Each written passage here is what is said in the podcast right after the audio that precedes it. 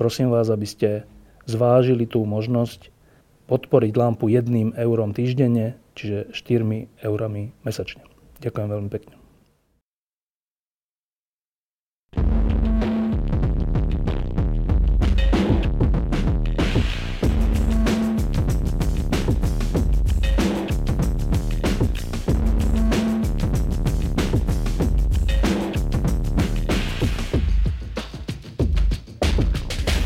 Som bol v posledných rokoch dvakrát členom e, Českej poroty novinárskej ceny. Ten prvýkrát sme udelili cenu za najlepší rozhovor v elektronických médiách e, Daniele Drtinovej za taký neuveriteľný dialog s poslancom Haškom, ktorý mal potom konsekvencie až na najvyššej politickej úrovni. Tento rok som bol znova e, členom teda poroty novinárskej ceny Českej a udelili sme hlavnú cenu za najlepší rozhovor v, teda v médiách digitálnych eh, Martinovi Veselovskému zase za taký dosť neuveriteľný rozhovor s predstaviteľom českého extrému. Pričom ja som tam troška tak ešte loboval za taký druhý príspevok, ktorý mal tiež Martin Veselovský s takým dievčaťom, pani, ktorá bojuje s rakovinou. Z eh, hodou okolností týchto dvoch ľudí mám teraz pri sebe. Dobrý deň, Daniela, dobrý deň, Martin. Dobrý deň. Rovno poviem, že nie je to až tak úplne zhoda okolností a to sa postupne dozviete, že prečo. Tá, tá zaujímavá otázka prvá je pre mňa táto, že tie ceny, tá prvá cena bola ešte za vášho tedy aj spoločného pôsobenia v Českej televízii. Tá druhá cena je už za vášho pôsobenia, povedal by som, na voľnej nohe. A mne to príde troška smutné, že ľudia, novinári, moderátori, ktorí svoju prácu robia tak, že sú oceňovaní za naj, ako najlepšia diskusia roka v tejto republike, v Českej republike, nie sú v českom verejnoprávnom médiu a pretlkajú sa sami. Je to smutné, Daniel? No, možná právě proto, že to tak je, tak eh, jsme nemohli působit v tom veřejnoprávním prostoru, já nevím. Smutné mi to nepřijde. Samozřejmě ten proces nebyl jednoduchý, aspoň pro mě nebyl jednoduchý protože jsem třeba 20 let hm, ve veřejnoprávním prostoru působila, působila jsem tam ráda, vnímala jsem to jako službu. Ale ten moment, kdy hm, celá ta situace mě vlastně vystřelila ven, tak byla nakonec hodně inspirativní nejen pro mě, ale nakonec se ukázalo, že i pro naše diváky, takže mně třeba teď po těch dvou letech toho působení to nepřijde vůbec smutný. Přijde mi to veselý. Martin, je to veselé? Je to veselé. Eh, já nevím úplně přesně, jestli to slovo protloukat se má na Slovensku stejné konsekvence jako tady, ale zní to jako, že se prostě jako prodíráte a že to nejde, což tak není úplně. My jsme jako teď v téhle pozici, teda pokud to můžu říct i za Danielu, tak jsme vlastně rádi a je to jedna jako profesně jedna z nejskvělejších věcí, které aspoň mě potkala. Je to veselovské. um, taktože, ja chápem, že musíme byť aj troška optimisti, ale Nebolo by silnější, keby ste ďalej působili v České televizi? Jako silnější, co se třeba dopadu uh, týče, je to možné, samozřejmě, protože vstupem do čistě internetového prostředí jsme samozřejmě jako část toho auditoria a diváků ztratili, to tak určitě je. Na druhou stranu, uh, jako ta změna pohledu na témata, na to, jak je, jak je zpracovávat, jak rozhovory dělat, kterým tématům a jak se věnovat, tam mám pocit, bez toho vykročení jako ven z Kavčích hor by prostě vlastně nemohla přijít. Toho já bych aspoň nebyl mm, jako v České televizi nebo v Českém rozhlase schopen. E, vám taký svoj osobný zážitok z pred tých rokov, keď ste ešte robili v Českej televízii. E, vždy, keď prišiel večer a, a takéto ticho domova, e, 9 hodín večer, pol desetej, tak mňa až automaticky napádalo, že no, tak teraz si zapnem ČT2 alebo potom ČT24 a zistím, čo sa deje, jak to ten Veselovský a Drtinová pojmu. A teraz nielen zistím v zmysle spravodajský, že toto sa stalo, toto sa stalo, toto sa stalo, ale že tam bude aj niečo drzé, nejaký drzý rozhovor, alebo nejaký zaujímavý pohľad, zaujímavý host a tak. Automaticky to tak bolo, že pozriem si na ČT, čo sa deje. Uh, odkedy ste tam není, tak nemám toto nutkanie. Teraz nehovorím, že ČT je zlá, alebo čo, ale nemám toto nutkanie. Pričom ale a to je tá, tá, tá, tá nepríjemnosť tejto situácie, že ale není to tak, že o pol desiatej si vyťukam na internete uh, dvtv.cz. Neviem, to je asi taká nejaká ľudská, ľudský zvyk, alebo čo, že proste je to v telke, není to v telke, nič. Mm-hmm. Niekedy cez deň si to DVTV vyťukám, ale není to už tá, tá pravidelnosť, tá, tá automatickosť. To je prvý rozmer. A druhý rozmer, že a keď som to na tej čete videl, tento spôsob uvažovania, tento spôsob vedenia rozhovoru a tak, tak to vo mne vyvolávalo aj taký dojem, že aha, že skoro až takto by som to povedal, hoci to znie tak príliš, ale ja, ja som to tak mal, že aha, tak, tak Česká republika ide takýmto smerom. V zmysle aj toho vkusu, aj v zmysle toho poňatia tej veci a mm-hmm. tak.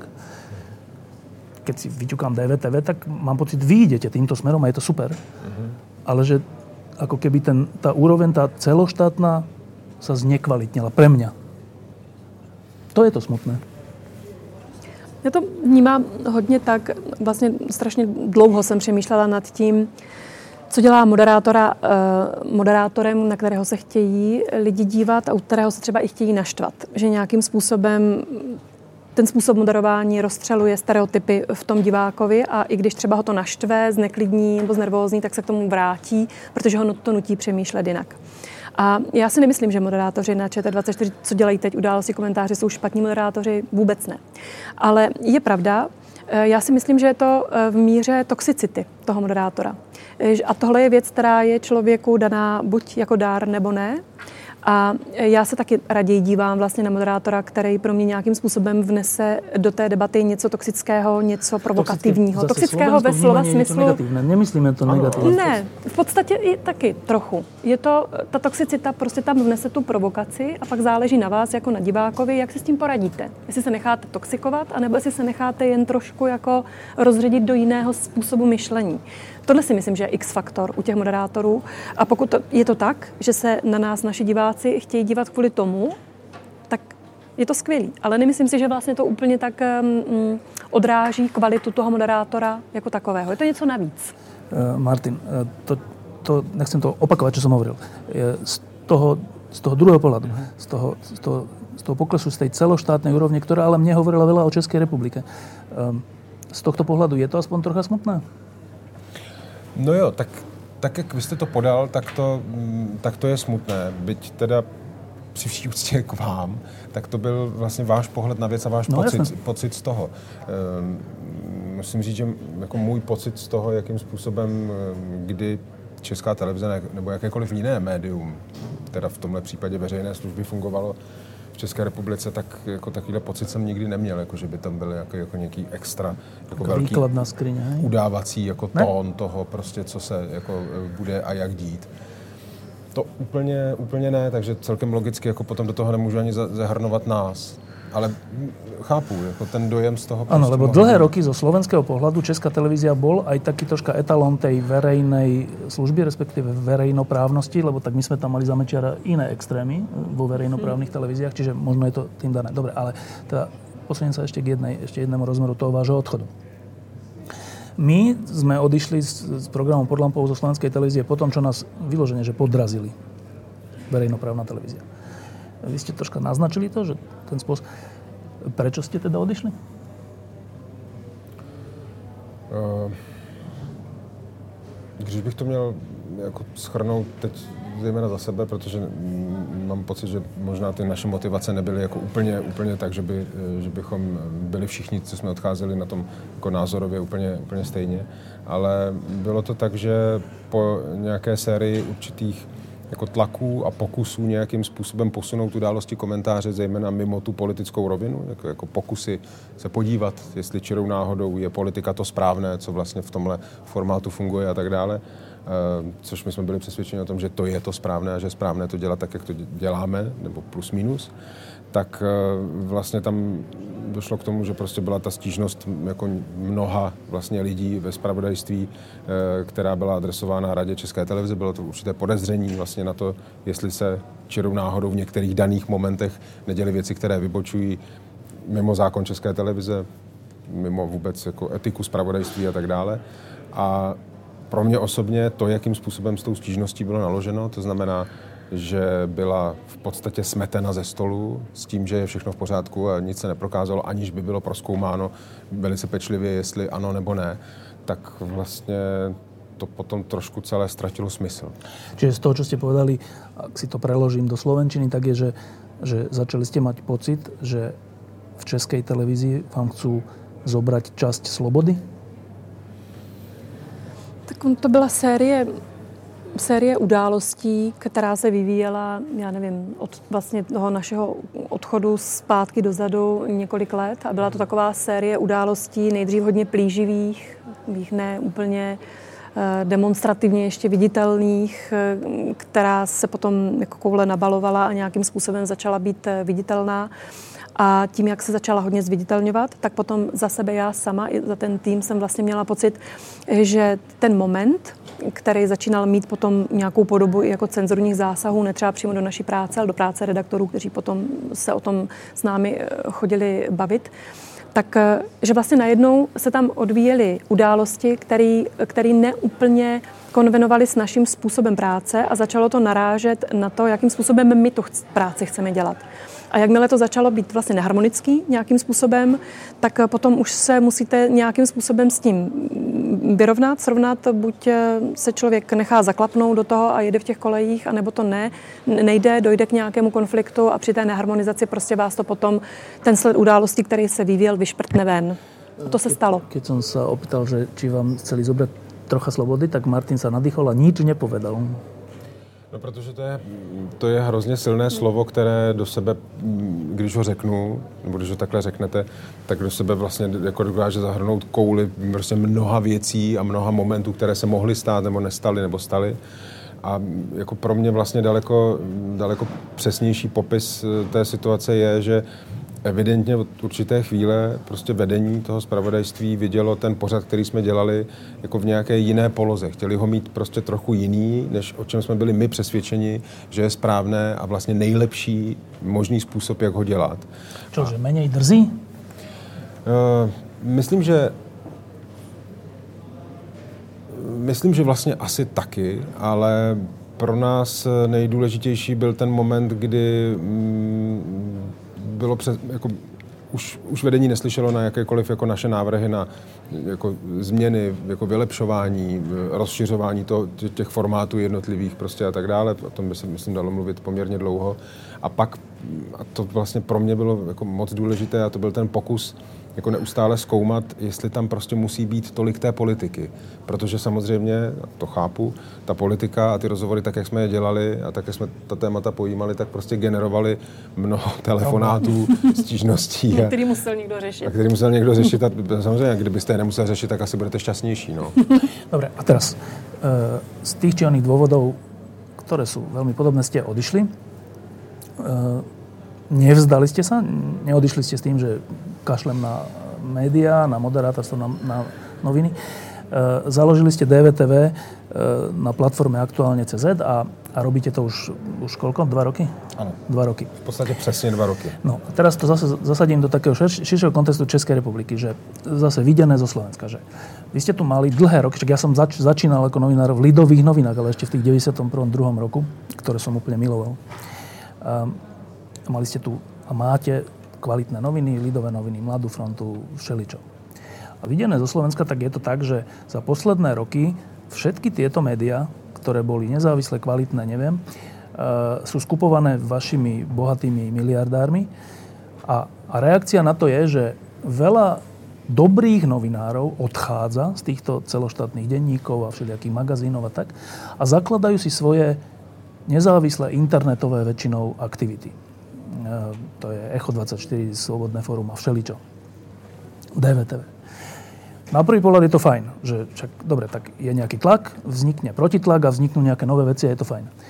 Ale keď si porovnáme, a to je tá, tá nepríjemnosť znova, že keď si porovnáme to, že koľko ľudí, na koľko ľudí majú vplyv uh, iDnes alebo Mladá fronta, alebo všet, celý ten konglomerát vlastnený miestnymi oligarchami a nakoľko ľudí má vplyv všetko to ostatné, čo som vymenoval, tak je to strašný nepomer. A teraz nie je to náhodou tak, že však na Slovensku to máme podobne.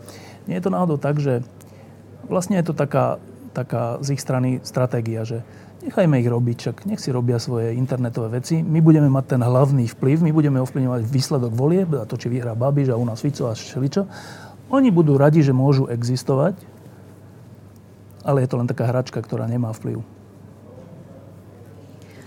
Tenhle pocit nemám, protože eh, při těch eh, počtech eh, sdílených videí, které vlastně za měsíc uděláme a i za den, která vyrobíme, tak odklikaná videa jsou v podstatě opravdu v těch poměrech, pokud je to tak, jak jsme měli při událostech komentářích, anebo při, při interview. Při interview určitě, hmm. události komentáře, tam se to pohybovalo malinko ještě výš, ale vlastně ne o moc. Takže já vlastně tenhle ten pocit jsem neměla vůbec. Je pravda, že nám se vyměnila generačně naše divácká obec, což je ale vlastně perfektní, protože na nás se dnes dívají uh, lidi mezi 25 a 35 lety nejvíc. Mm-hmm. Takže se omladila a tady jako ten zásah a ten vliv, aniž bych, eh, mým cílem v DVTV není vychovávat nový generace a soukat do nich informace a nějakým způsobem je ovlivňovat v tom, jak, v tom, jak se budou rozhodovat. V tom, jak třeba přemýšlejí, tak ano, ale jak se budou rozhodovat, ne, ne, necítím se být uh, nějakým vlivovým médiem, nebo že bych jim chtěla být. Ale určitě to ten dopad má a mám pocit při těch ohlasech vlastně ze strany těch diváků, že ten dopad eh, to má daleko větší, než to třeba mělo při těch zaběhnutých kolejích v České televizi, kde jsme opravdu měli jakoby ty diváky starší, kteří třeba ani ne tak jako komunikují jakoby zpětně, nebo tu zpětnou vazbu jsme takhle silnou neměli. Takže já vlastně ten, eh, tenhle ten pocit nemám vůbec, dokonce bych řekla, že naopak. A myslím si, že naopak eh, mnozí politici a ti, kteří rozhodují o těchto věcech, z toho celkem vítr mají a je to i vidět na tom, jak k nám chtějí nebo nechtějí chodit někteří. Někteří chtějí právě proto, když se jim to hodí, někteří nechtějí, protože se bojí toho, že by si nevedli dobře a že by to ten dopad mohlo mít velký. Takže já naopak. Myslí si toto jistá i Martin Veselovský? Uh, ano. Ano, mm, protože ještě ke všemu já mám pocit, eh, a to rovnou říkám, že to není úplně vyfutrované jako nějakými tvrdými daty, ale Mám pocit, že my mm, nezasahujeme masy, jasně. Nejsme, nejsme blesk, prostě, aby si nás kupovalo půl milionu lidí prostě denně, nebo se na nás dívalo. Ale uh, mám pocit, že um, mezi našimi diváky jsou prostě vzdělanější lidi, to znamená, jako ta naše ambice jako rozhodně může mířit k tomu, že budeme zasahovat opinion makery, prostě, kteří není to prostě masa, ale jsou to prostě ti, kteří potom budou možná určovat, eh, jakým způsobem se tady ta společnost bude a kam se bude ubírat. Lebo z toho skupovania médií, ktoré sa deje aj na Slovensku, eh, ja mám nielen pocit, ale to je ja istota, že to má presne ten cieľ, že mať v rukách, oni to nazývajú všelijak, mať v rukách jadrový kufrík, alebo čo, navzájom sa kontrolovať, aby keď niekto na niekoho niečo vyťahne, oni mm-hmm. mu pohrozili, že my zase vyťahne to, čiže nikto nebude vyťahovať nič. A že ten ich cieľ je spolu, spolu s časťou politikov ovládnuť verejný priestor a verejnú mienku nejakým spôsobom. A teraz to, čo vy hovoríte, je vlastne, že sa im to nemusí podariť. No, ale vždyť přece eh, u vás, já tedy nevím, jestli váš současný prezident, eh, pan Kiska, je součástí těch her s těma jadernými kufříkama, mm. ale tak vždyť přece on, eh, on prostě vypálil všem těm ostatním prostě rybník já jsem četl rozhovor se dvěma lidmi, kteří mu dělali mm, volební prezidentskou kampaň a tam to bylo poměrně prostě přesně popsané, jakým způsobem proti tomu se dá jednat, jakým způsobem se to dá jako porazit a, a on je, myslím, jako živým důkazem toho, že to může být jinak. To je slovenský príklad, my sme vždycky troška pred vami. Máte aj vy takýto nejaký podobný, úspešný príklad? Ne, nás to tvrde čeká. No. Ne, no. vlastně nevím. Takový, takový příklad asi, asi není. Kdyby byl jako mimo úplně, jako no. on tak ne mimo struktury, ale jako mimo ty hlavní proudy, to nevím úplně. Že teda ještě raz, že um, sila médií v rukách oligarchov je veľká vec. Oni zase nie sú hlúpi ľudia a nerobia to len tak z rozmaru. Existuje, z toho, čo hovoríte, existuje aj nejaká iná sila, ktorá to vie vyvážiť?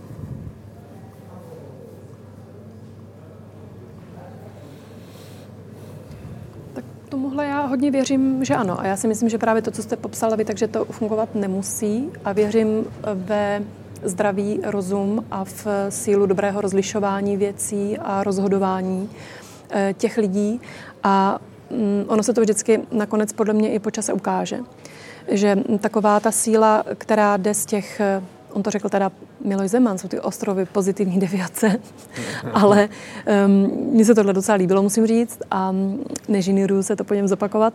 A myslím si, že síla, která jde z těchto ostrovů, tak um, je tím, jak je nekalkulativní, pokud tam není kalkul, pokud tam není manipulace a pokud to čistě ta informační síla nepozměněná, nezdeformovaná proudí k těm lidem, tak já si myslím, že oni dobře vědí od sebe.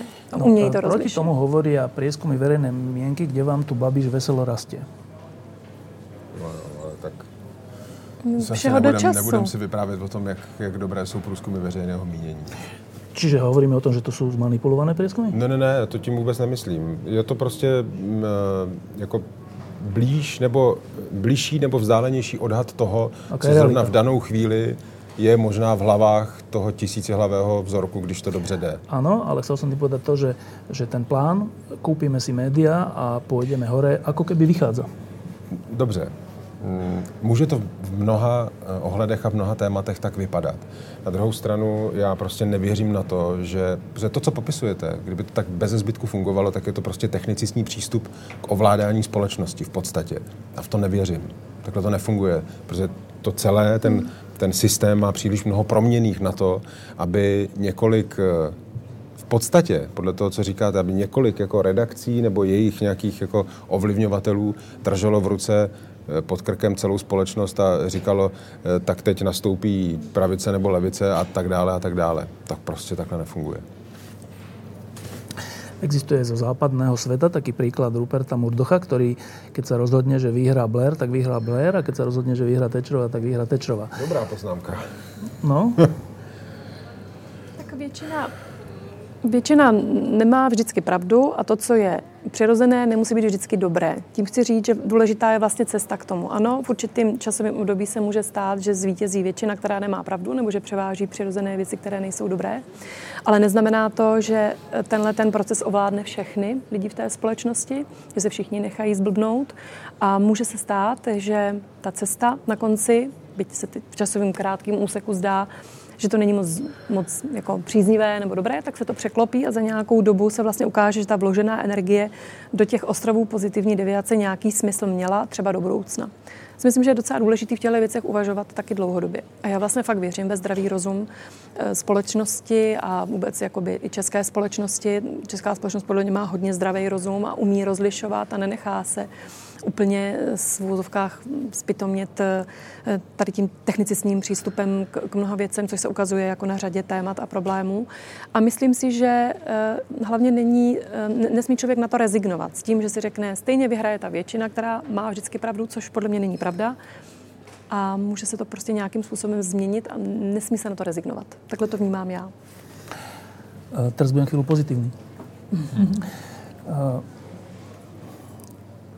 keď, keď uh, ste to začali robiť, tak ja som si hovoril, že určite to bude rovnako kvalitné ako v tej českej televízii, ale bude to mať oveľa, oveľa menší vplyv. A my, keď sme tu boli asi pred pol rokom, kvôli našej spolupráci aj s týždňom a tak, tak ste nám povedali aj Marketa a tak, aj pán Rozkošný, uh, všelijaké čísla. A tie čísla ma úplne prekvapili. Že, že zopár ľudí, ja neviem, koľko vás vlastne je, zopár, 11, 11 ľudí, 11 ľudí príde, odíde z, z nejakého veľkého celoštátneho média, zavedeného, plateného z koncesionárských poplatkov a tak, e, urobí si ako keby na kolene svoj projekt a ten projekt je úspešný. Tak e, teraz tá pozitívna stránka toho, že e, najprv iba jedno je to, že máte pocit úspechu? Jo. ne? Já jsem moc takový pesimista v tomhle, takže ano, místy ano. Ale myslím teraz, čo sa týka zásahu, čísel a tak. Eh, to vlastně ano, to vlastně ano. To je, myslím, mm, jako daleko víc, než co jsme si hmm. dokázali před dvěma roky představit. Daniela? Ano? Ano, ano, já rozhodně. No, to je jedna vec, že čísla. A druhá vec je, že my keď sme odišli zo slovenskej televízie, tak tiež my to robíme rok, takto mimo a taký ten, ten jeden pocit je, e, čo sa týka čísel dobrý, druhý pocit je, čo sa týka e, toho, že nás podporujú ľudia aj finančne, aby sme mohli existovať. A ten taký ten súkromný pocit je, že my aj v tej slovenskej televízii sme, sme si to robili, že slobodne, čo sa týka výberu hostí, tém a tak, ale vždycky tam bolo to, že potom sme to museli vysvetľovať a všelijak riešiť a tak, tvrdohlavo a potom sme boli za tých zlých a tak.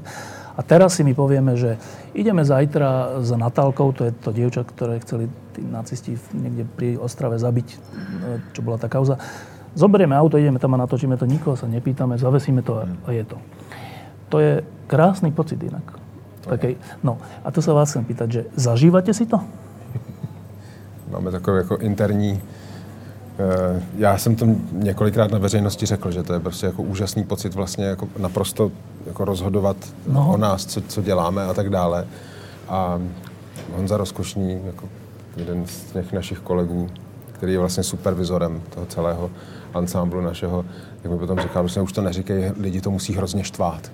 Že máte takovou, ša, takovou slobodu. A tak. Že to jako říkám, že prostě jako... Mm, že, že závisť. Jako, možná to tak myslel. No, ne, ale, ale je to skvělý pocit. Je? Jako, o, o, tom vůbec žádná, jako bez ohledu na to, jako, jestli to někoho štve nebo ne. To je prostě něco, co já jsem za celou svou pracovní kariéru nepoznal.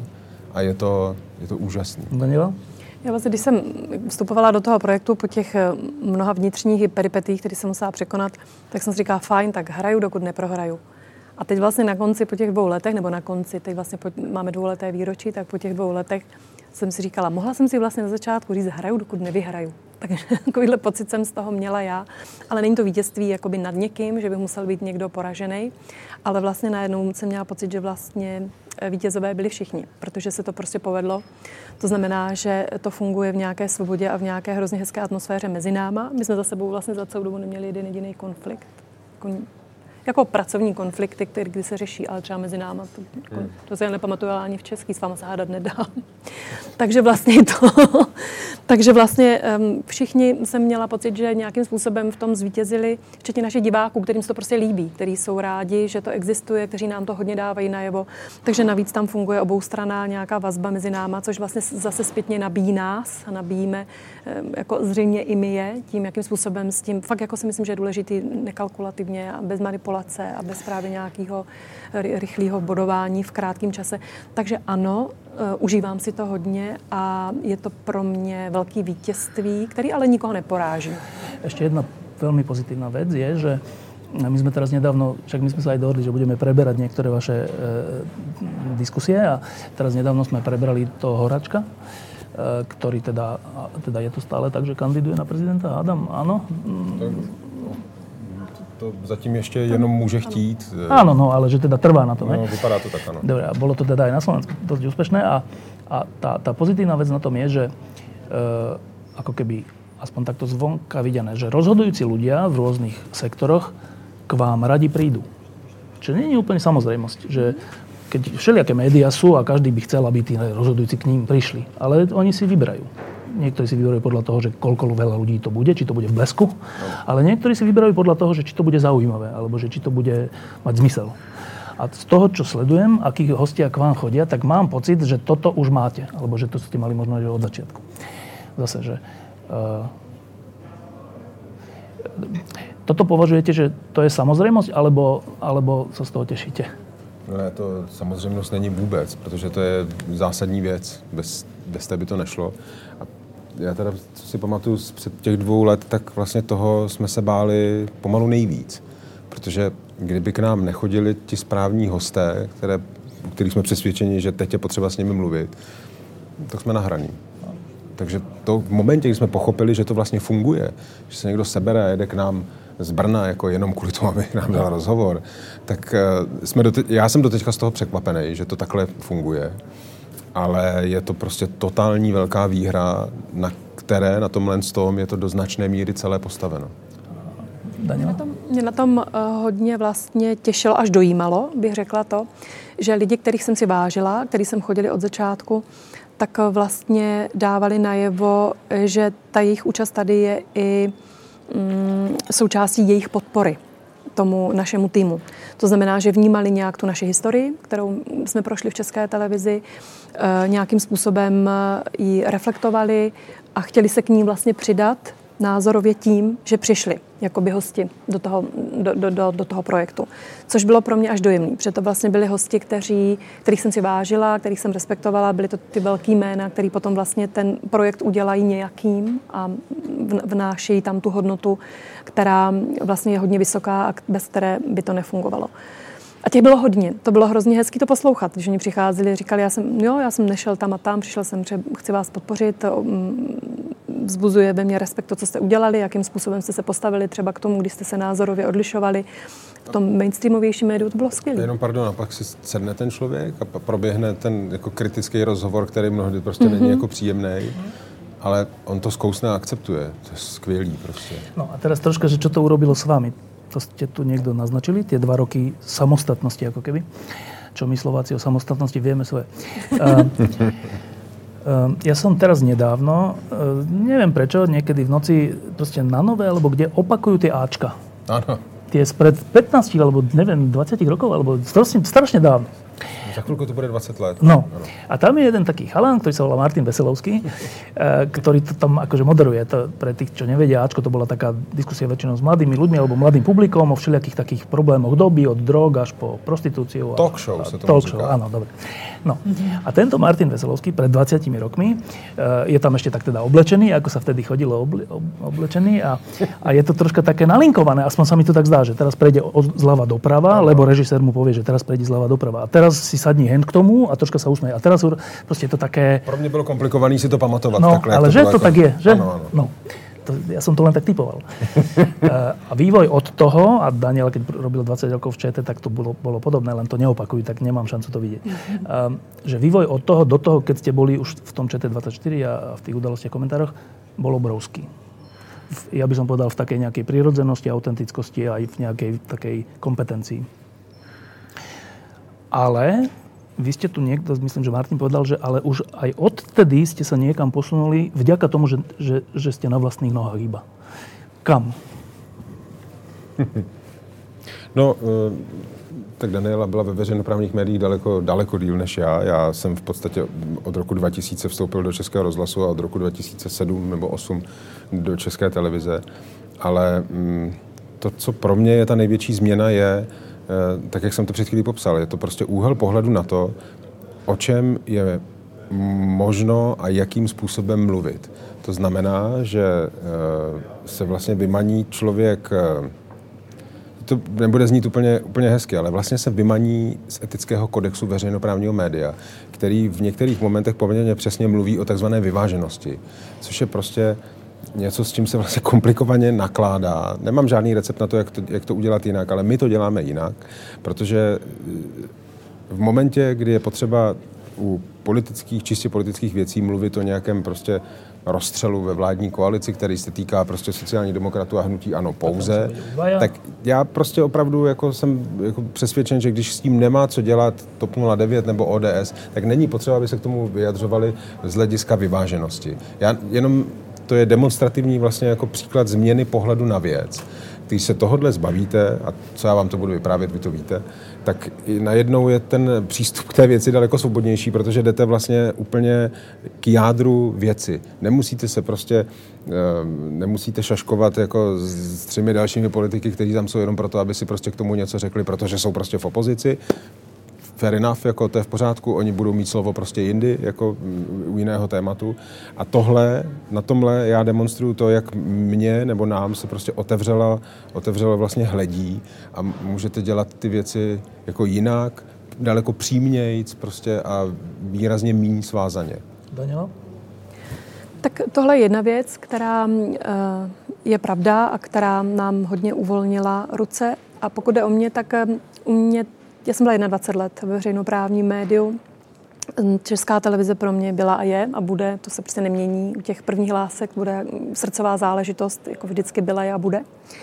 Ale mm, já jsem musela po těch 21 letech, tím, jak jsem vstoupila úplně vlastně do jiného prostoru, najednou se otevřely ty vlčí prostory obrovský z té z té zajištěné komfortní zóny České televize jsem najednou vstoupila úplně jinam a vlastně 21 let jsem v ní byla.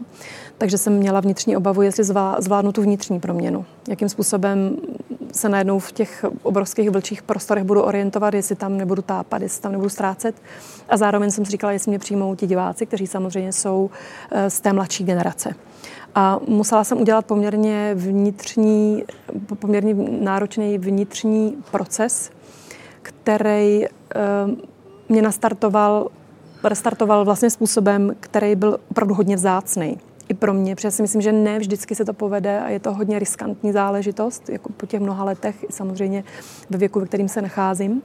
A pro mě to byl za, řekla bych třeba od narození dcery, jako za poslední roky největší dar, který jsem dostala, byla toto, ta vnitřní proměna.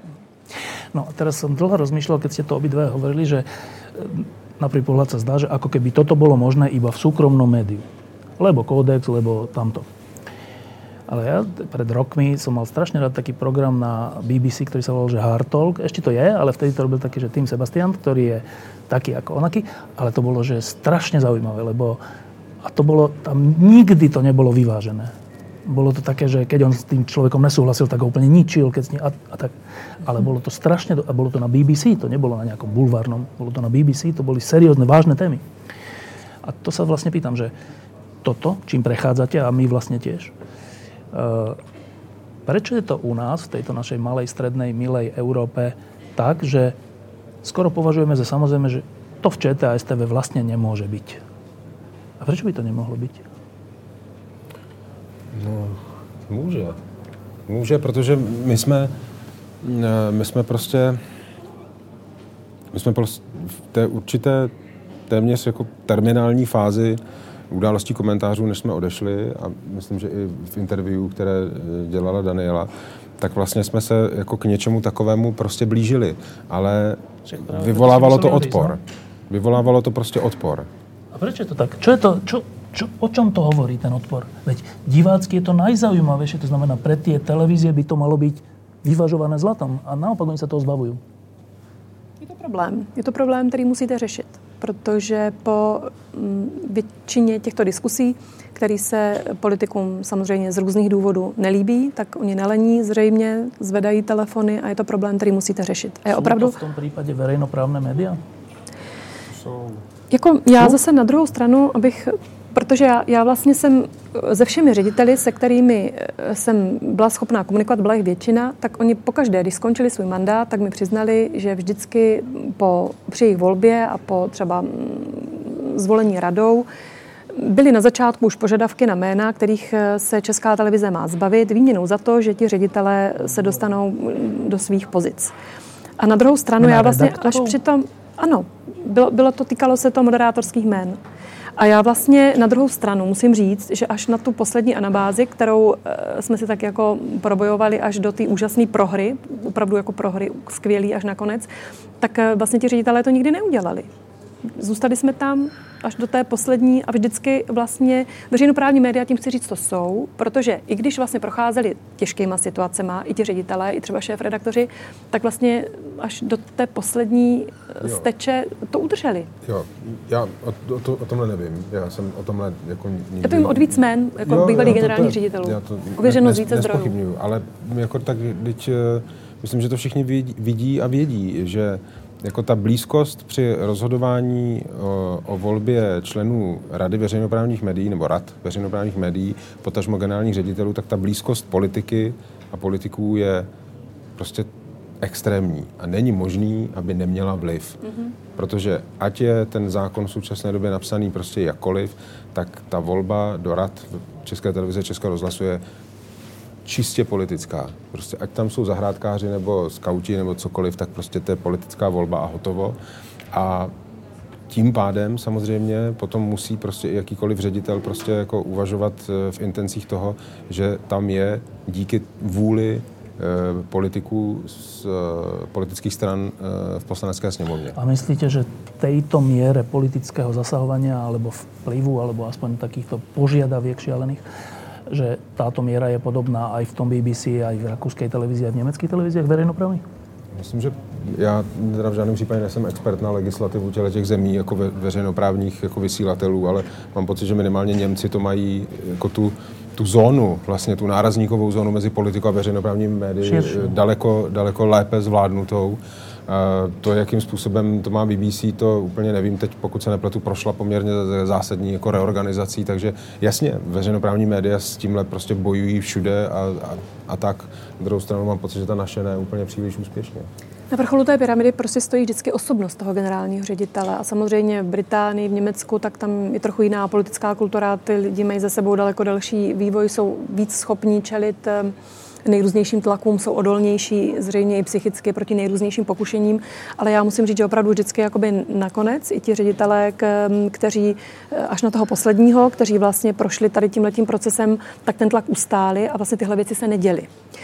Já osobně eh, si, jsem přesvědčená o tom, že bez ohledu na eh, manažerské schopnosti toho posledního generálního ředitele Petra Dvořáka, já osobně si myslím, a to je v obecné rovině, že řídit veřejnoprávní médium po mnoha letech zkušeností ze soukromého média generuje obrovský problém. Protože přicházíte s určitou metodou práce, s určitou manažerskou schopností a zkušeností, mentalitou, no. mentalitou která prostě mm, jde podle mě úplně od, od premise a od základu do konfliktu s tím étosem, který nese ta veřejnoprávnost. To máme úplně aby, potom, aby potom musíte, aby potom ten veřejnoprávní sektor musíte, nebo ten veřejnoprávní étos, to, to je blížší, buď si ho musíte sesekat, což se tam stalo, že ho tak jako dáte do lajny toho vojenského režimu a nastavení těch pravidel, kdy se tak bojíte těch vlastních lidí, kteří uvažují jinak, že je musíte sesekat, aby nějakým způsobem fungovali prostě vojensky v těch daných intencích a bojíte se vlastních lidí, že přinesou ten názor to si myslím, že prostě generuje ten hlavní problém. Bez ohledu na to, jakým je schopným nebo neschopným, to nesoudím. Manažerem Petr Dvořák, to s tím si myslím nesouvisí. To je fakt v mentální rovině. To máme úplně rovnak na Slovensku, že ten, ten riaditeľ terajší slovenskej televízie je manažersky oveľa lepší ako ty predtým, ale je to dlhoročný mm-hmm. komerčný riaditeľ a to sa úplne prejavuje. Ano. No, e, teraz, ešte chvíľočku k, takej úplne zaujímavej veci. U nás, neviem ako u vás, ale u nás na žurnalistických školách na Slovensku, ktoré sú spravidla najhoršie vysoké školy, ktoré existujú, sú žurnalistiky na Slovensku, tak e, sa učí, že dobrý novinár je ten, ktorý je nestranný, objektívny, v zásade hlavne ne, nedáva najavo svoj názor. Že to je ten najlepší, lebo dá, dá, nechá to na divákoch a proste tak. E, z čoho potom vyplýva presne to, že vždy sa ide na, za obidva strany. Spravodajstvo to tak má byť, že za obidva strany, ale že vo všade sa ide. A, a keď niekto zrazu niečo povie, alebo vytkne niekomu, alebo je ostrý na hostia, tak to rieši rada, dostávajú pokuty. Teraz ten riaditeľ televízie sa potom bojí, že tak, čo, ty si troublemaker, však iba pokuty si z teba a tak. No. My sme ešte troška v takom zajati podľa mňa komunizmu v tomto a to ma zaujíma, že teda vaš, vaša skúsenosť, možno aj prerod od takého, že pod nejakou autocenzúrou vo verejnoprávnej telke, k, k tomu, že čo je to vlastne dobrý novinár, a do, teda moderátor v tomto prípade, a čo je to, že objektivita? Tak po tých dvoch rokoch samostatnosti, k čomu ste dospeli, Martin? Nemáte nějakou ještě daleko těžší otázku? No. Tohle alchymie, no. Nevím. Objektivita je chiméra, ke který se někdy prostě někdo blíží a někdy někdo ne. A vlastně, jako co je objektivní, jako, jako pure objektivita je 10 minut pro Hitlera, 10 minut pro Žida. To je velice objektivní no, přístup. Prostě. To se učí. Vede do háje. Protože prostě takhle se to... Co je lepší alternativa? Já vám řeknu, jak to děláme my. Eh, dá se to demonstrovat na přístupu k tomu tématu uprchlické krize, my jsme se prostě rozhodli, že dáme slovo velice širokému spektru lidí, názorů, autentických účastníků, eh, těch, kteří dělají rozhodnutí, to znamená zejména z politické sféry, a že když by si dal někdo tu práci a spojil ta naše videa do jednoho vláčku, který bude mít teď už nevím kolik, možná 20 prostě, nebo 25 rozhovorů, tak dostane velice, velice komplexní obrázek o tom, jaký tady existuje názorový nebo názorové nivo prostě toho, jak si je možno se v České republice dívat na uprchlickou krizi, jaká jsou možná řešení a jaké jsou okraje, vy ten Martin Konvička prostě tohodle názorového jako prostředí a a tohle se snažíme vlastně eh, jako uplatňovat ten přístup i v mnoha jiných tématech. To je, čo se týká výberu hostí, to považujem za samozrejme, ale že predpokladám, že vy dvaja na veci, o ktorých sa rozprávate, máte nejaký názor. Áno. Uh, a teraz divácky, ja mám úplne rád, keď ho prejavujete. Samozrejme, že dáte priestor tej druhej strane, nech ona povie opačný kľudne, alebo hociaký. No, ale teda, a to je tá otázka, že prejavovať názor, alebo byť nad vecou? To je opravdu tam je tenunká linie a je to alchymie. Je to, je to opravdu chemický proces, ve kterým v tom koktejlu se sejde strašně moc věcí naraz a podle mě dobrého moderátora dělá to, že ten chemický koktejl využije k tomu, že toho diváka inspiruje, ale že ho nezahubí. A tohle je věc, kterou, proto já si myslím, že dobrý moderátor je opravdu dobrý moderátorem až po deseti letech nějaké hlubiné, hluboké praxe, protože tohle se prostě nedá naučit. A pro mě je důležité během těch rozhovorů, když jdu na střetový téma nebo na témata, která nějakým způsobem opravdu rozbíjejí stereotypy myšlení v těch lidech, tak nezavřít se ničemu. Můžu projevit názor, ale nesmím se v tu chvíli zavřít vůči tomu názoru protějšku, se kterým mluvím, ať už by mi ten názor byl sebeodpornější, nesmí porušovat zákon. To je mes samozřejmě, za kterou nejdu. Um, tenhle ten kompilát věcí, kdy ten moderátor musí skloubit dohromady zdravý úsudek, schopnost rozlišovat ty věci, ten rozlišovací princip nám byl dán, ten já uplatňuji velmi silně během eh, rozhovoru, nezavřít se těm věcem, který um, plynou od toho hosta, ať už je to cokoliv. A tahle ta kombinace um, věcí dohromady a ještě mnoha, mnoha dalších vlastně vytvoří tu objektivitu, která podle mě se nedá vymezit pozitivně, co je objektivita, ale co jí není. Prostě podle mě objektivita není to, když se zavřete názorům jiných lidí, pokud teda neporušují zákon. No, na dva príklady na, obi, na obi mm-hmm. dvoch. E, že sa to týka tých vašich cien, o ktorých som aj ja spolu rozhodoval. Tak prvá. E, váš dlhý rozhovor s Haškom, terajším hejtmanom. Ste tam historicky najviackrát opakovali tú otázku, neviem, či 12 krát, či koľkokrát. Či bol na tom stretnutí, alebo nebol na tom stretnutí, alebo čo to bolo so Zemanom. Teraz, ctiteľ objektivity by povedal, že to čo, však ona ho chcela zničiť. Však jej raz povedal, dobre, druhýkrát, tretí, keď to povedal 12 krát, to je, to je čo za hienu. Ona ho chcela zničiť. To je ta alchymie, o které mluvím. To se dá no, prostě to vnímat... alchymie, jak je to 12 krát položeno. no to, to se dá vnímat tak, že jsem ho chtěla zničit. A pak se to dá vnímat z druhé strany, že jsem ho chtěla usvědčit ze lži, protože jsem věděla, že lže. Ta, ta, ta mes... to věděla. A já jsem to věděla, no. protože jsme akorát hledali během toho rozhovoru ten inkriminovaný, ano, to, to, to, to inkriminovaný že... část toho rozhovoru. A mezi tím je rozdíl. A pak taky hodně záleží na tom, s, jakým, s jakou motivací do toho ten moderátor vstupuje. A já nikdy nevstupuju do rozhovoru s motivací Eh, toho člověka zničit. Já navíc jsem hodně eh, soucitivý člověk, sociálně vnímající a třeba rozhovor s, s Michalem Haškem pro mě komfortní nebyl. Jako v momentě, kdy eh, Samozřejmě bych nechtěla prohrát v tu chvíli, protože jsme to rozjížděli tak dlouho v tom rozhovoru, že by to bylo mm, jako mírně řečeno trapné. Ale zároveň jsem nechtěla nad ním vyhrát. Já jsem se chtěla dobrat té podstaty, té pravdy, bez ohledu na to, jestli to poničí mě, to je to, jak se o mě občas říká, že jdu do, do mrtvol. A Zároveň jsem chtěla ale, aby se ta pravda ukázala i na straně eh, toho Michaláška. Ano, ale Hledáte ste... tu pravdu, ale nejdete do toho s tou motivací, že toho člověka jsem chtěla ano, zničit. Ale povedali ste predtým, že, že za dôležitú vec považujete, aby ste neboli vopred uzavretá voči tomu človeku a voči tomu, čo hovorí. Že aby ste vopred neboli, že to je všetko blbosť. No ale to sa ani nedalo v tomto prípade, lebo keď viete, že je to blbosť, tak musíte byť uzavretá voči, voči tomu, že on hovorí, že to tak nie je. Lež je daná věc. Tam už nemáte moc eh, prostoru pro pochybnost, ani pro eh, sociální cítění, ani pro empatii. Lež je lež. A k té leži tak přistupujete. To, o čem jsem vlastně já mluvila, tak eh, to souvisí s různými jinými názory, jevy, jako... názory, které tím rozhovorem procházejí. Pokud víte, že tam je čistá lež, proti nastupuje, leži už nemůžete vlastně použít tak... jiný nástroje. Pardon. Co nastupuje? No, technická stránka věci, protože ano, v tu danou chvíli tak... jako, už jako víte, že je akorát potřeba dostatečně jako, jako důrazně demonstrovat prostě toto pro je pravda. například budoucí, protože vy víte, že to je pravda a že víte, že se to v řádu třeba dní nebo i hodin jakoby stane zřejmým, tak vlastně uděláte něco, aby to bylo absolutně, absolutně prostě výrazné. To už je jenom technická stránka věci. Kdy... Martin to hezky pojmenoval jako pardon, technický pardon, typ, že to, to je technická, ano. no, a je to tak. Teraz rozhovor s tým Konvičkom, ktorý tiež získal novinárskú cenu, lebo sa nám všetkým páčil.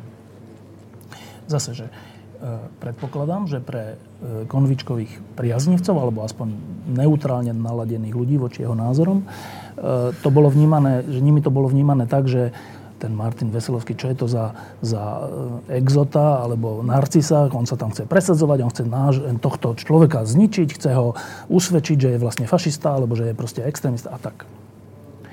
Teraz pre odporcov, naopak to bolo, že výborne, ten mu ale dal, tak to bolo, konečne to odhalil, kto to je a tak. No, um, bol to objektívne vedený rozhovor?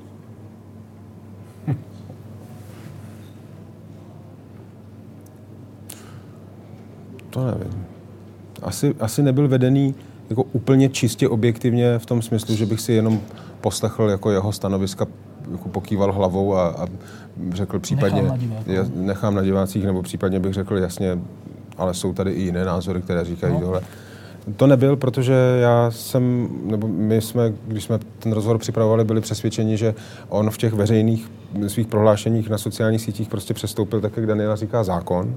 To byla jedna věc, protože prostě pokud jako vyzývá ke koncentračním táborům a namletí doma se kostní moušky, to pro mě prostě je vůbec překvapující, že už to tehdy neřešil prostě někdo jako po trestně právní stránce.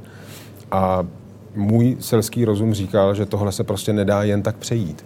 Jako ne, prostě není možné jako sedět vedle člověka, který, který vyhrožuje fyzickou likvidací, která zjevně tou retorikou ještě ke všemu odkazuje jako do doby druhé světové války a třetí říše, tak prostě jako to se, to se prostě nedá. Takže já jsem, my jsme se rozhodli a já jsem se rozhodl, že budu používat eh, jako selský rozum a jenom budu jako zdůrazňovat ve svých otázkách to, kde ten člověk se pohybuje prostě z mého pohledu jednak mimo zákona, jednak mimo veškerou jako realitu a, a to jako s kým byste ve společnosti vůbec chtěl být. Proč to není objektivné? Tohle, to, co jsem popsal, proč to není objektivní? To bychom se asi museli bavit, jako co je objektivní, ale striktně objektivní mám pocit, po veškeré mé zkušenosti z veřejnoprávních médií, je ten přístup eh, dobře, mm, dobře, máte názor, že je potřeba eh, vzít eh, občanská práva a zbavit všech občanských práv, ale jsou tady jiní, kteří říkají, že ne, že je mhm. potřeba je všechny sem přijmout. Ale už tohto, čo ste teraz povedali, vyplýva, že ak by toto bola objektivita, tak to je úplne že, že zlo. To nevím, jestli je to zlo, ale nevede to k ničemu, protože e, jako co, co získáte z rozhovoru, který bude vedený jako divák, který bude vedený takovýmhle způsobem. Mám pocit, že z rozhovoru, který je vedený tím jiným způsobem, kde uplatníte víc toho selského rozumu, tak prostě získáte například to, že se ozřejmí, jestli ten dotyčný respondent má hm, všech pět pohromadě a jestli to, co říká, jako případný budoucí politik, má vyfutrováno argumenty, nebo jestli si to vymyslel, nebo jestli svým veřejným prohlášením nepřikládá žádnou váhu a to znamená, že s největší pravděpodobností ani jako politik nebude příliš vážit slova a tak dále a tak dále. Mě ještě Teraz... jenom napadá, jestli můžu jenom krátkou poznámku. Mě vlastně v poslední době pro mě je velký téma to, že to, o čem mluví Martin, vlastně vede k silné relativizování pravdy. Prostě se, se lží z nenávistí se tancovat nedá ani, ani jako moderátor s ní nemůžete tancovat, protože vás to buď skolí, anebo nějakým způsobem to rozděluje, rozmělňuje tu pravdu. To prostě, když někdo poruší zákon, nebo když je, řekne něco nenávistného, tak je to, to tak je, to je prostě fakt. A jakmile vy ho začnete s ním tancovat kolem něj a rozmělňovat ho přes objektivitu a vyváženost, tak si myslím, že tohle vede k velkému zmatku, který pociťuje mnoho lidí teď v poslední době. Ta relativizace pravdy je strašně nebezpečná. Ale z druhé strany musíte si dát pozor na to, abyste si vy jako nekladl sám na sebe že tohle je takhle, to, to ta pravda, pravda, tohle já budu tady no, razit. No, teraz vám dám jednu otázku, kterou myslím tak, že abyste vy mně pomohli. Uh, můj, můj častý problém je, keď robíme pod lampou a voláme si hosti, tak můj častý problém, a už z toho vznikla aj troška si myslím taká podvedomá averzia vo mne, je, že e, skoro by som to povedal všeobecne, že zavolať politikov.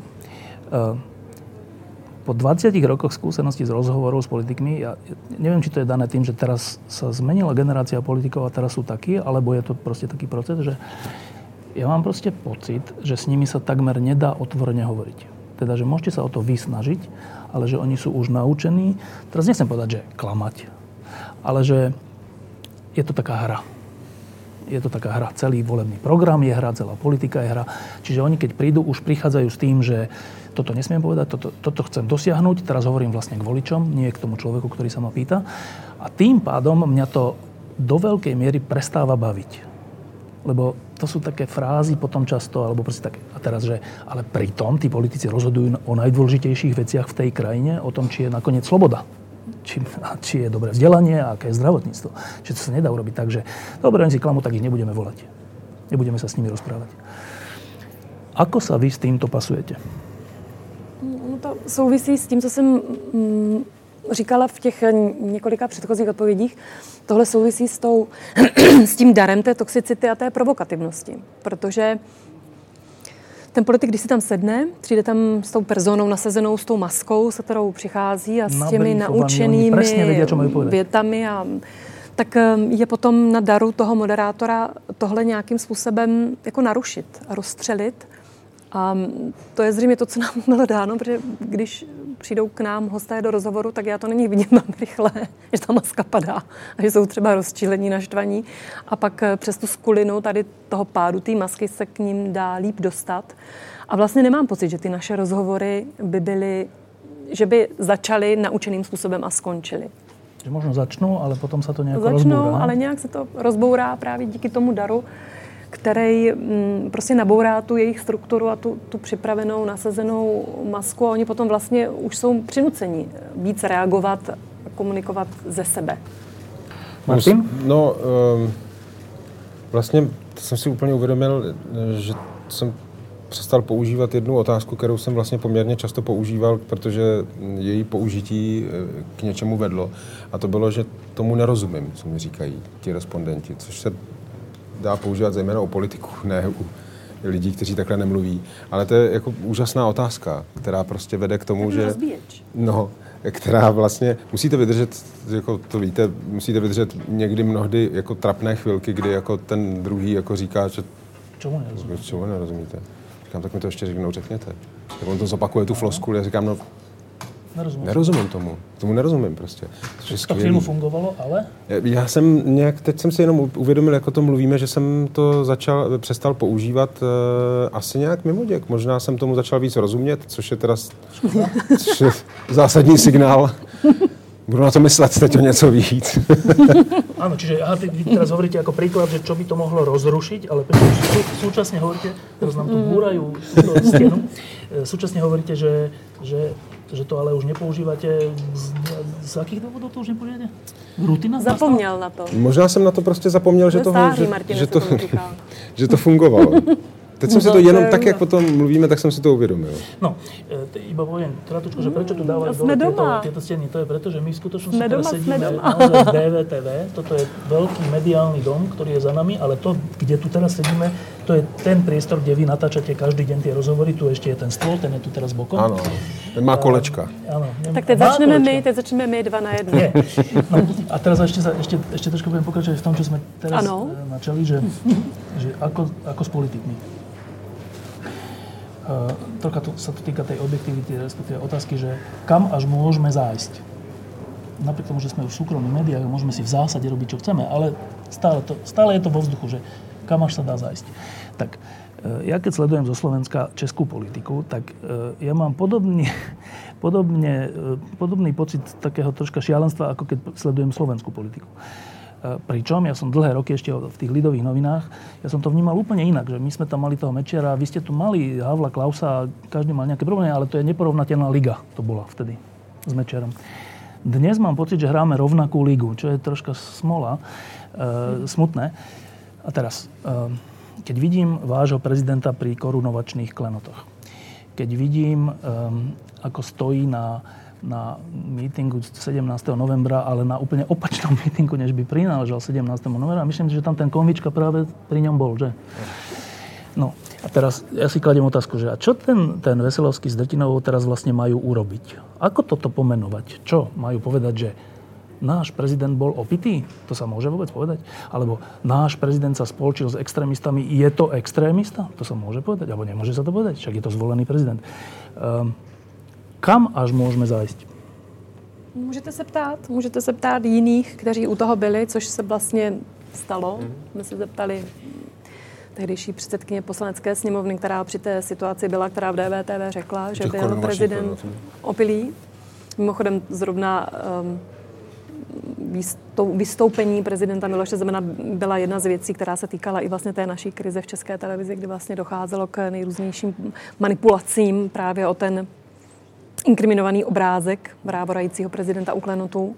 Takže můžete se ptát jiných a můžete, můžete se ptát eh, vlastně zostra na cokoliv jiných, kteří vám to buď řeknou nebo ne. A pak už je vlastně na vás, jestli se vám to podaří z těch respondentů dostat nebo ne. Neměl byste to říkat vy sám? Nemal? Myslím, ne. že ne. Že jsme u toho nebyli. Myslím, že v tomhle, myslím, to vidíme mm, jako stejně s Danielou, že my opravdu nejsme ti, kteří by měli jako podávat nějaké statementy prostě a, a názory a říkat, hele, je to takhle a takhle, prostě my si to myslíme. To prostě není naše role, tím bychom se posunuli prostě někam jinam. Jako my, jsme, my jsme ti, kteří se, kteří se prostě kriticky ptají. Ano, ale kritická otázka může znít i tak, že s nějakým hostem, e, predsedkyňou poslaneckej snemovne, alebo hocikým, že e, náš prezident je zjavne opitý. Bol. Čo to znamená pre náš ústavný systém? Však to je normálna otázka, ne? Vzhledem tomu, že jsem tam nebyla a ne, nevěděla jsem, jestli opravdu prezident byl opilý, nebo jestli měl virózu, anebo jestli byl indisponován, protože v té době čelil nějakým zdravotním problémům, tak bych to říct neměla. A jiná situace, ani bych to neřekla.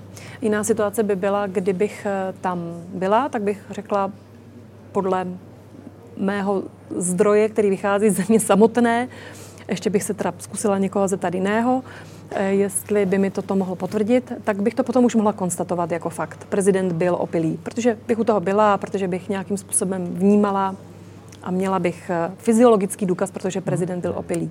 Ale říct to takhle bez toho, aniž bych eh, to měla ze dvou zdrojů, anebo od sebe sama jako ze své zkušenosti, si myslím, že to v pořádku není. Teraz ešte k tomu trochu tej úrovni, že začiatkom 90. rokov, keď sa vtedy ešte v Československu riešili veľké veci, to boli veľké reformy a, a, a, a či budeme súčasťou západu a či sa rozdelíme alebo nerozdelíme a proste veľké veci, tak tak tá politika bola odrazom tohto, že, že keď sme sa pýtali politikov, tak sme sa ich nepýtali na to, či bol opitý, alebo či má nejaký majetok, ale sme sa pýtali na, na veci, ktoré hýbali tou spoločnosťou. E, tak ja keď teraz pozerám občas tú českú televíziu, aj keď tam už nie ste, tak e, sledujem, že sa, tu, že sa tu bavia o tom, že či Peroutka áno alebo nie, či bol taký alebo onaký či čapí hnízdo áno alebo nie, či tam bola dotácia, aká bola tá dotácia.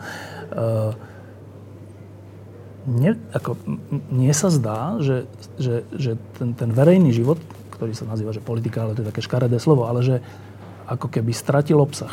Že je to o tom, že ten vyhrá, ten vyhrá, ten bude silnejší, ten bude silnejší, ale že a keď bude, tak čo bude robiť s tým? tak to už, to už, to už nepo, nepočúvam tie diskusie. Vtedy som ich počúval úplne, že som na nich rástol, normálne som z toho žil, že ten hovorí to a ten hovorí to, tak teraz čo si ja vlastne myslím? A za čo by som ja tak bol z týchto dvoch teraz? A tak čítali sme o tom knihy a tak. A teraz ja nevidím to doma vôbec, ale ani u vás, teda v Českej republike. Uh, má vaša, teraz buďte troška neobjektívni, má vaša politika ešte obsah? Mm. Nevím. Místy, místy určitě ano. A myslím, že to je to, o čem mluvíte, eh, jako o tom pocitu, eh, tak to je prostě pocit, který je filtrovaný přes média, celkem logicky. A já to vlastně můžu demonstrovat jenom na, na mém osobním pocitu. A to je ten, že eh, pokud si posadíme proti sobě dva politiky a budeme s nimi na jako hluboké úrovni debatovat o tom, kam směřuje naše zdravotnictví, tak vlastně... To nebude lidi zaujímat. No nebude. A vůbec nevylučuju, že to je kvůli tomu, že ti dva politici, to prostě, nebo ti dva lidé prostě to budou o tom mluvit nezajímavě a tak dále. Zároveň jako naprosto uznávám, že jsou to extrémně důležité věci, ale nevím. Ta politika má obsah samozřejmě na té nižší úrovni, protože všichni ti ubozí legislativci, úředníci, musí naplnit tu literu toho zákona, musí vyrobit ty zákony, samozřejmě musí jak odvíst obrovský penzum práce na tom, aby ty zákony existovaly a aby ta společnost nějakým způsobem se dál mm, strukturovala, fungovala a posouvala. Takže jako z hlediska jako toho obsahu nižšího to tam samozřejmě je, protože bez toho to nejde. A pokud jde o to, co jste říkal vy, to mě právě zaujalo, jak jsme dřív poslouchali mm, ten řekl to a ten řekl ono v rámci těch diskuzí, které se týkaly třeba konkrétních novel zákonů nebo návrhu zákonů, kdy vlastně jsme opravdu byli zaposlouchaní jakoby do všeho, teď jsme si z toho cizelovali ten názor, tak to si myslím, že je pryč protože eh, teď eh, to se budovalo od spodu úplně znovu, takže bylo důležité být toho součástí, vnímat to a natahovat to do sebe. Ale dneska vlastně ten základ už je postavený a tak, jak já to vnímám dost intuitivně teď, tak i z hlediska rozhovoru, který my děláme, tak je vlastně teď důležité jít spíš do té hloubky.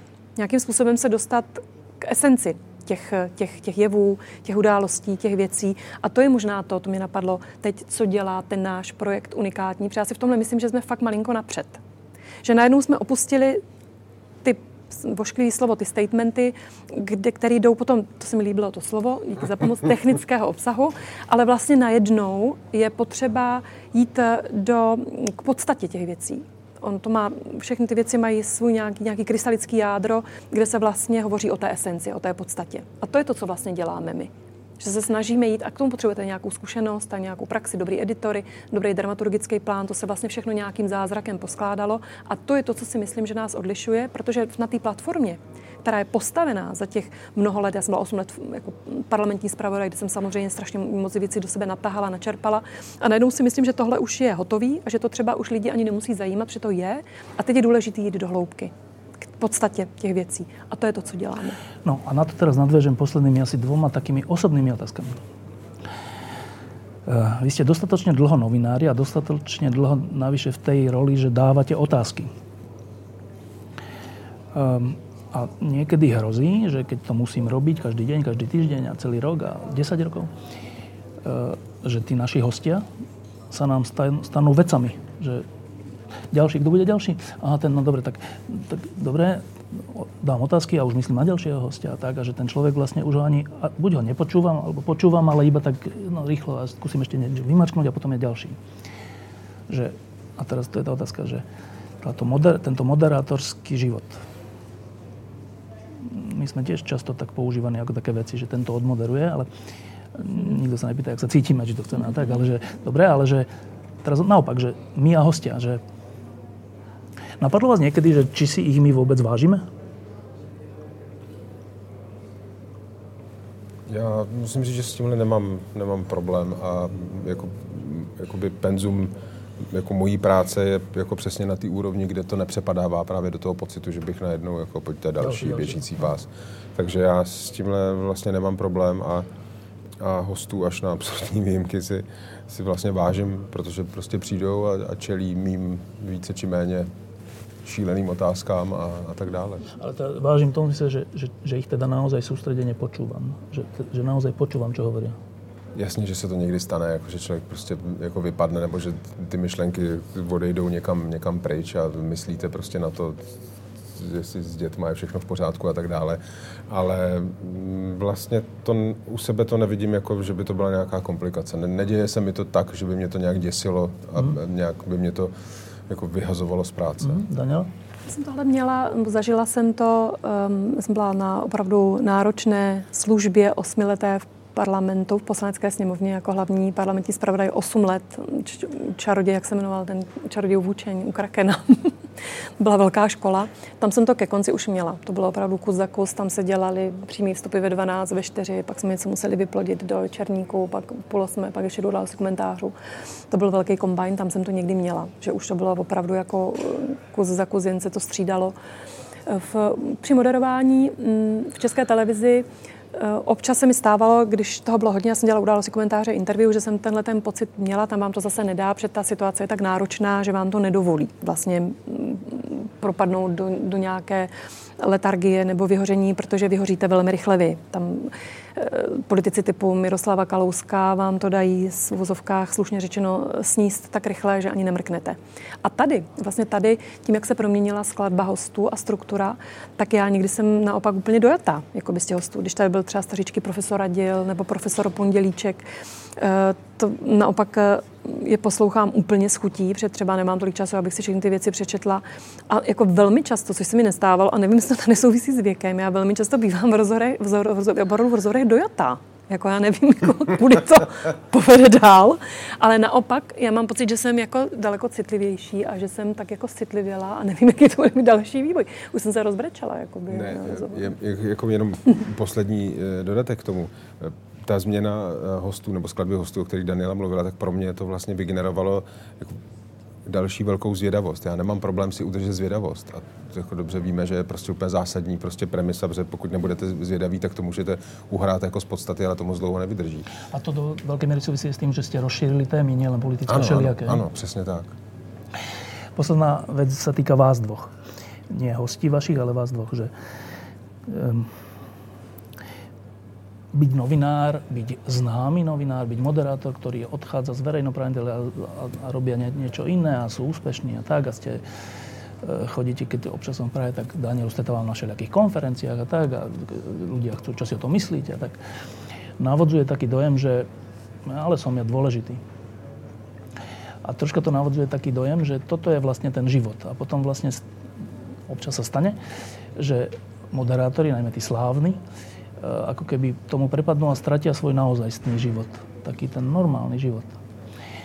Eh, máte normální život?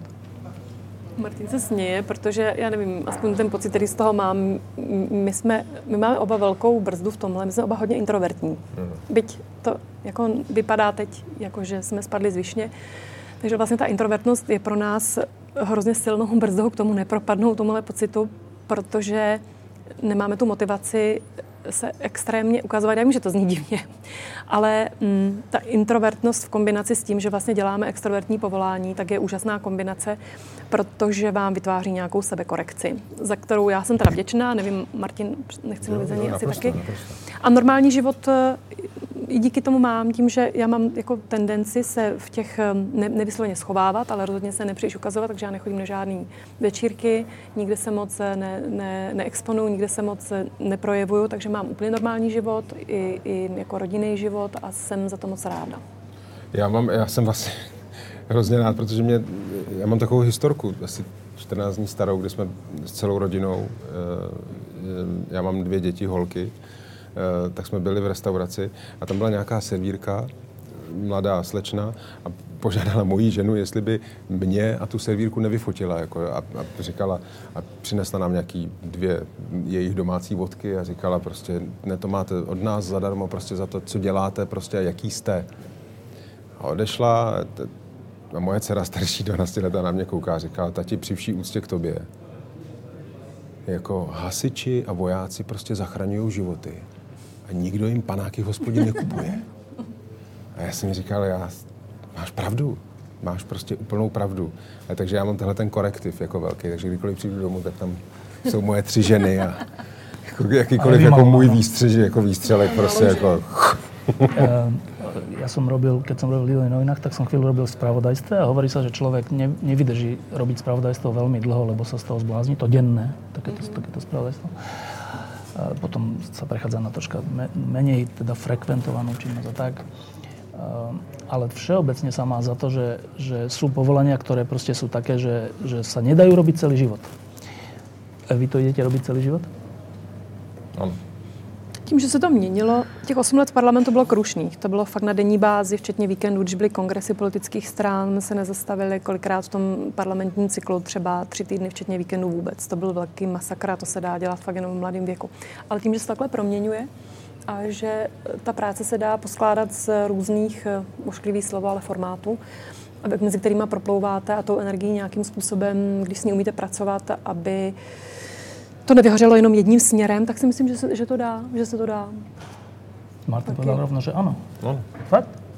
Já teď jsem o tom přesvědčený, že ano. Já teď vlastně nevidím, nevidím někde hranici, která by to... A není to proto, že nevím nic jiné robiť. Prostě ma to baví, hej? Ty si nechal tu, tu jako ošklivou otázku na závěr, dobře.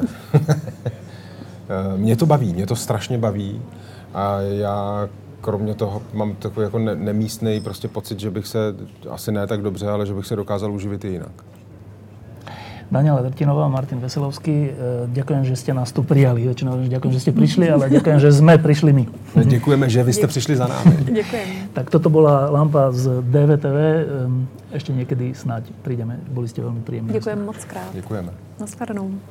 Stihli jsme čas? Krásně, no samozřejmě. Kam se Profesionálně. Kam se ponáhláme? Já jdu do divadla. No, to ono má úplně soukromý život. No A mám, já no. jsem slíbil dceři jít přetáhnout data z, z jejího starého do nového mobilu. Byl náročný proces. To máte od nás. No a vy jste začali, že vydávat časopis? To se Ne, ne, ne, To je jenom dvouletýmu. To je jako výročí. výročí Jako takový jako speciální jenom edice. suplement. Prosím vás, aby ste zvážili tú možnosť podporiť lampu jedným eurom týždenne, čiže 4 eurami mesačne. Ďakujem veľmi pekne.